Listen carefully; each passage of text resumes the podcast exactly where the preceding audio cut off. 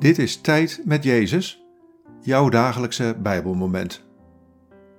Luister in de stilte naar Gods stem. Vandaag luisteren we naar dit Bijbelwoord, Psalm 88, vers 3. Laat mijn gebed u bereiken. Luister naar mijn klagen. Wat valt je op aan deze woorden? Wat raakt je? Laat mijn gebed u bereiken. Luister naar mijn klagen.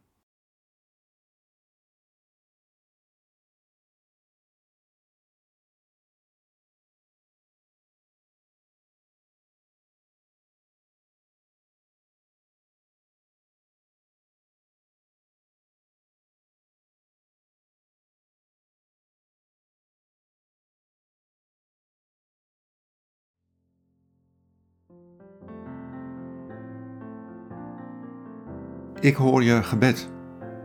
Ik luister naar je klagen. Wat is er veel verdriet en gebrokenheid in de wereld en ook in je eigen leven. Ik ken het. Ik heb het zelf ondergaan in Jezus, mijn zoon, toen hij op aarde was. Ja, ik zie het lijden dat er is, de verscheurdheid van het bestaan. Ik hoor je klagen. Ik luister naar je gebed.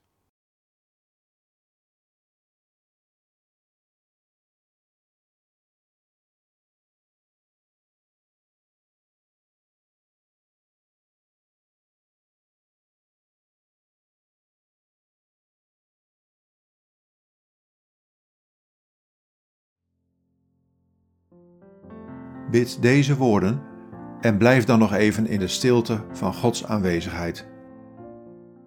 God, luister naar mijn klagen.